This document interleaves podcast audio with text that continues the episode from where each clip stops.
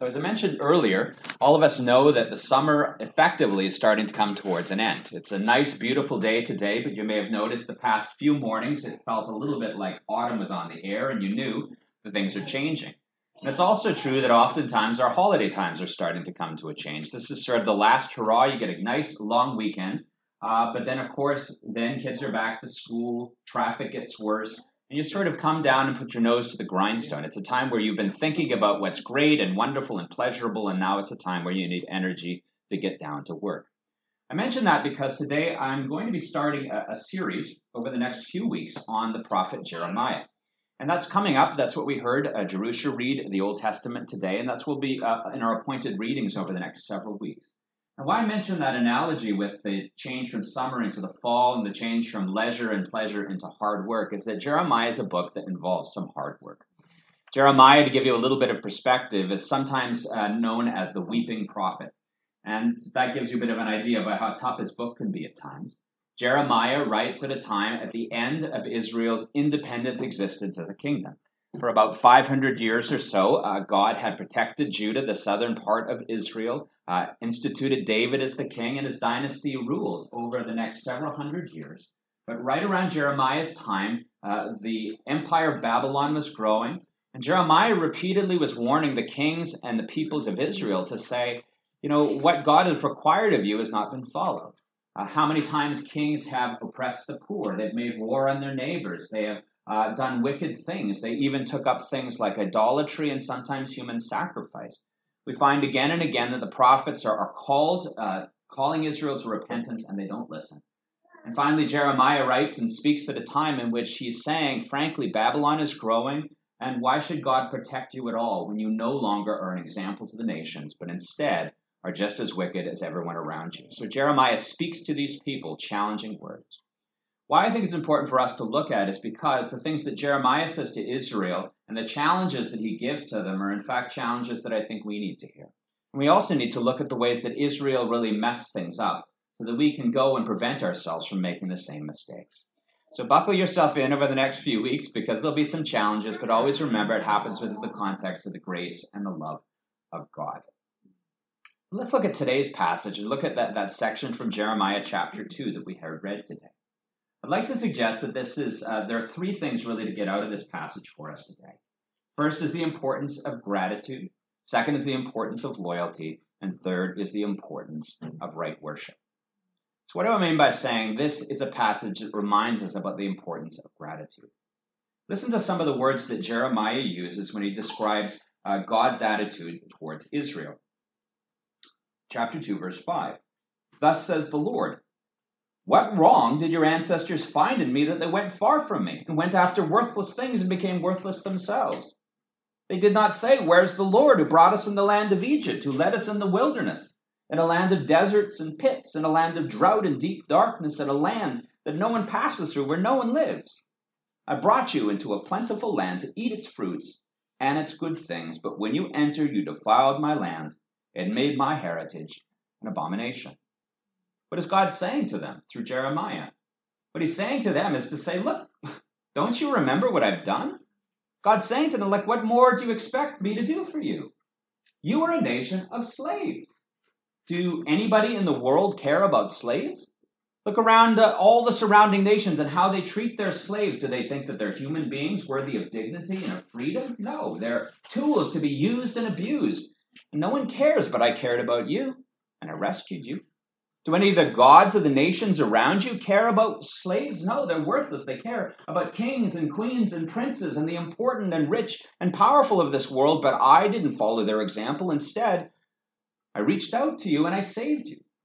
He goes on to say, I led you through the desert. Who lives in the desert? A place of snakes and scorpions and wild animals where no one survives, but you survived. And where did I bring you? I brought you to the land of milk and honey, a place that's full of abundance and blessing, and I protected you. And how do you repay me? With gratitude, thank you, O Lord, for the blessings you give to us. He says, Nobody even asked, Where is the Lord? Not only did you not pay back with gratitude, you didn't even bother asking and seeking me out because you simply did not care who I was. Now that I had done good things for you, you left me by the side of the road. This is a huge challenge there to the people of Israel. You are people who received great things from God, but you now are completely ungrateful and indifferent to what God has done for you. And when I think about contemporary life, I think that whether it's in small things or in big things, most of us understand how ugly ingratitude can be. I think sometimes just in small things, in parenting, for example, how challenging it is not to be resentful when you feel that what you do is not being taken into account. Think about how often you stay up at night with little kids, or times that they're sick, or times they can't sleep, or times for the 15th time they need a glass of water. They grow up and, and, and you do nice things for them. You spend money on their piano lessons and you throw birthday parties for them. You spend half an hour making a meal and then what do they do? Ew! You haven't even tried this. And yet you don't want to eat it. How easy it is for us as parents to say, my gosh, why should I bother? Nobody seems to care. I, I tell you one simple thing pick this up in your room and I might as well talk to the wall. No sense of gratitude. Sadly, that happens, doesn't it? not just in parenting. Sometimes you really bend over backwards for a friend or a neighbor in a time of need, and you do all of these things, and it's almost as if nothing happened. How much does that hurt? You didn't do it so that people would be effusive in their praise or pay you, but you should at least think, look, did it make any difference to your life? It didn't. And think here, as God is speaking to the people of Israel, we need to ask serious questions of ourselves about whether He would say the same things to us. When we look at the way that God has given to us so much, do we actually take that into account on a regular basis? I mentioned at the beginning of this day about how we started in worship, and sometimes I'm a little bit too jokey about it, but the truth is, we got here looking at the beauty of the sun. We look at the, the wonderful sun uh, set that I saw last night, about the, the nice breeze, and we ask ourselves, why is it that it doesn't occur to us to thank God for the fresh air that we breathe? or the time that we spent out in the campground with our kids this summertime, or even the simple act of enjoying a meal thinking to ourselves how wonderful it is that we actually can enjoy a meal with our family in peace. How easy is it for us to go through our lives and grumble and complain because we didn't get the thing that we wanted instead of doing as God directs Israel to say, Have you forgotten that your very existence depends on my generosity? You walk this earth because God gave you a life. Air comes into your lungs and it breathes back out because God gives you life. The good things you see around in this world are gifts from a Savior, a Creator who loves us. Here's the first challenge to ask yourself from time to time on a regular basis what has God given to me? And have I seriously considered giving Him the thanks that is due to His name? But I mentioned to you there's a second thing that I think Jeremiah is really pointing to in Israel. It's not just their lack of gratitude that's troubling, it's also their lack of loyalty. If we uh, look at this passage, I'm not sure why it did it, but the, the, there's something called the lectionary in the church, which means that the, the powers that be give us the reading. So it's not just something I choose out of a hat. And sometimes the choices they make about where to start a reading doesn't make a lot of sense to me. So don't tell the bishop I complained about it. But I want to read just a few verses before where we started today. So we started in, in verse 4, but I'll, I'll start with verse 1 chapter 2. The word of the Lord came to me, that's coming to Jeremiah, saying, Go and proclaim in the hearing of Jerusalem, thus says the Lord. I remember the devotion of your youth, your love as a bride. How you followed me in the wilderness, in a land not sown. Israel was holy to the Lord, the first fruits of his harvest. All who ate of it were held guilty, and disaster came them, says At one time we were in love, weren't we? Weren't you grateful? Weren't you happy about all the things I did? And what is God saying? I feel not like some dictator and said, You're a criminal who broke the rules. Instead, I feel like a spouse who has been spurned, who loved his spouse dearly and did everything for her, but at the same time, she wanders around with other lovers. Listen a, a little bit further about this lack of loyalty. Verse 8 The priest did not say, Where's the Lord? The people who are charged, whose very job is to worship the Lord, didn't bother asking me anything. Later on, those who handle the law did not know me. The rulers transgressed against me. The prophets prophesied by Baal and went after things that do not profit. It's not just that you ignored me, you went after other gods and worshiped them and not me. I accuse you. He says, Has a nation changed its gods even though there are no gods? My people have changed their glory for something that does not profit. Not even that you went after something great. He says at the very end is one of these really powerful statements Jeremiah gives. He says, They have forsaken me, the fountain of living water, and dug out cisterns for themselves, cracked cisterns that can hold no water. You have a living spring of water in me that refreshes you. And what did you choose? Some mud puddle that leaks. You have turned away from me, not just a lack of gratitude, but actively searching other lovers when I meant to be your spouse.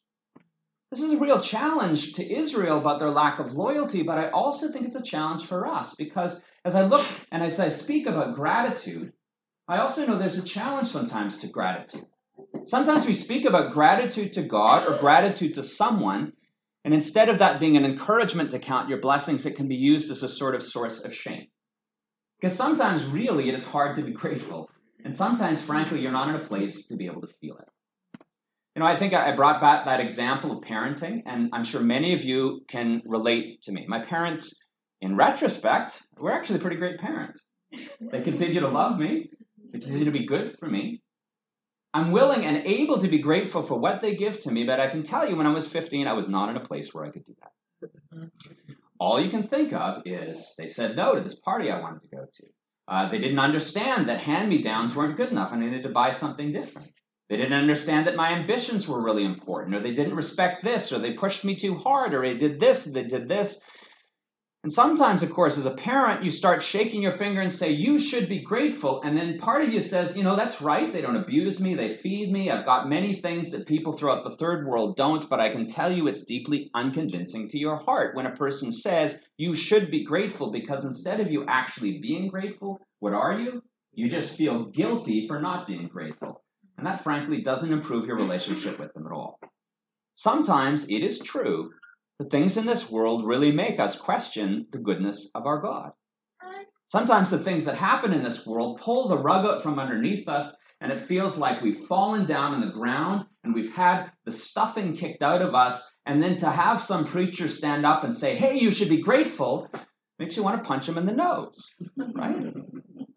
And you think about the times where perhaps even if you can recognize and agree, I've got many things to be thankful for, to have a person rub your nose at it and say, don't be sad. Don't be grumpy. Don't be complaining. Frankly, it's not helpful at all, and in fact, can be really cruel. Think about that whole episode with Job in the Old Testament, where all his friends supposedly come and tell him, uh, you know, you should be grateful for what God gives you, and I'm sure whatever these bad things happen, you deserved it. And Job rightly does not find them very comforting at all. And in fact, in the end of Job, despite all of the challenges that Job has faced, and frankly, when Job complains to God an awful lot, it is not Job that God says you're wrong. It's his friends who are the ones that did things wrong because they did not let Job be complaining. So, why do I talk about loyalty? I think about why my perspective has changed on my parents is not that I say now they're perfect or that I didn't have legitimate complaints. It's that by actually acknowledging that on one level, even if I don't feel grateful, I will honor my father and mother after a certain amount of time in a certain amount of space, you get into the head place and, and the, the, the space in your life where you can actually say, you know, I've stepped away from it, and objectively I can say, I do have a lot to. The point I'm getting to is to say, I don't give up on my parents because I'm not feeling good towards them. I still have uh, myself under their roof. I still obey their rules. I still hold on to who they are as my parents and try to honor them sometimes through gritted teeth because you recognize that where you are in the moment may not speak everything to who they are, and your perspective can be limited. I think that's deeply important to think about God. One of the great challenges we face in our modern world is that we all feel like love is always this emotion in which your soulmate is easy to love all the time where your parenting is always a delight because everyone on Facebook who shows pictures of their kids doesn't show them screaming or being angry or being resentful. It's just you out having a picnic and they're all so wonderfully behaved and it's all so great. It's not how it works, right? In fact, what we do, however, when it comes to our spouse, when it comes to our children, when it comes to our friends, even when it comes to our church, when it disappoints us, and ultimately when it comes to God, to say, I can't see it right now. I can't feel it right now. But I will be loyal to you and I will trust you and I will walk with you because I believe that at some point I will see the goodness of the Lord in the land of the living. I think Jeremiah is saying to Israel, You didn't do that. I know that there were hardships, I know there were challenges, but instead of sticking with me, You abandoned me so quickly for other things, and those other things completely failed you. When we think about who our Lord is, we remember as we come every day here into the church that there's a cross hanging on the wall to remind us, not feel guilty for the times that you complain about God, but instead a reminder to say that maybe there's another perspective you're just not able to see at the moment. Stick with the Lord who loves you, and there will come a time when he will show you the light. Sometimes those dark times are times where your faith is tested, but the Lord will praise you for being faithful at times where you didn't feel like being faithful at all.